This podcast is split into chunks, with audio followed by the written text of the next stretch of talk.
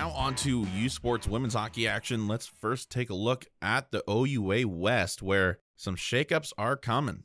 Yeah, and we look at the OUA West to start us off. And the Guelph Gryphons, they've got that number one seed locked up. They beat the Brock Badgers here on Thursday evening, which solidified them as the number one seed heading into playoffs. However, the Guelph Gryphons suffered their second regulation loss of the season just a few days later at the hands of the Western Mustangs. And that's a big that's big news here in the OUA West is that gets Western to jump over the Brock Badgers and now places them only two points behind the Windsor Lancers for the final playoff seed and the Brock Badgers now going into a week where they play the Western Mustangs twice in a row, need to win both of them to have a chance at the playoffs. Now let's go over to the OUA East, where the TMU Bold are pushing for a playoff spot. They are only two points behind the York Lions, but the Lions have a game in hand, and Ontario Tech has lost six in a row to fall out of playoff positioning at the moment.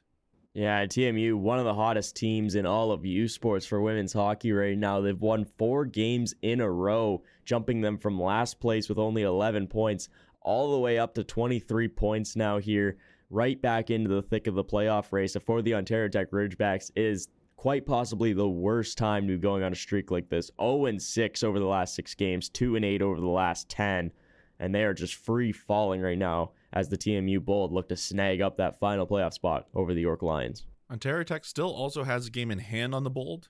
They are tied in terms of games played with York, so there's still a chance. That's going to be a very tight playoff race for the OUA East. Now let's head on over to Canada West, where the season is done. UBC has clinched the number one spot with 51 points. Alberta sitting at second now with 46, and Mount Royal in third with 41. Yeah, and Alberta took care of business there down the stretch to hang on to that second bye over in Canada West as they were fighting with Mount Royal for a large majority of the season, but Alberta 7 1 and 2 over the last 10 games, able to close it out with relative ease. And Mount Royal was just able to hang off Saskatchewan. Saskatchewan just finishes one point shy of Mount Royal for the three seed. UBC being propelled by Mackenzie Kordick scoring 36 points in 28 games this season to propel them to the number one seed in Canada West. Now let's take a look on over to Quebec. Look at RSEQ as the Concordia Stingers maintain their perfect season.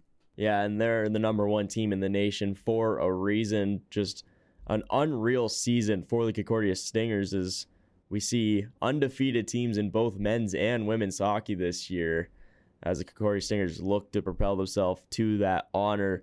Bishop still hanging on to that second seed right now, just above of the University of Montreal, sitting just four points behind them, and then it gaps out a little bit as Ottawa still hanging on to the playoff picture, but only 18 points on the season, looking to hold off the Carleton Ravens. And we'll swing even further east. Let's look at Atlantic University Sport AUS, where UNB now holds the sole lead at the top of the AUS standings but it's going to be an interesting stretch here down the line. Every other team in the league, their seasons are over and the playoff picture is locked up. However, UNB and St. FX both have the byes locked up in the AUS. However, a big game this upcoming Tuesday night. St. FX travels to UNB for a 7 o'clock start. The winner will get the number one seed, and the loser will get the two. Still both in the bye, but it should be interesting to see how this plays out. If St. FX wins, they get the number one, and the playoffs will run through St. FX. Jostling for positioning there at AUS.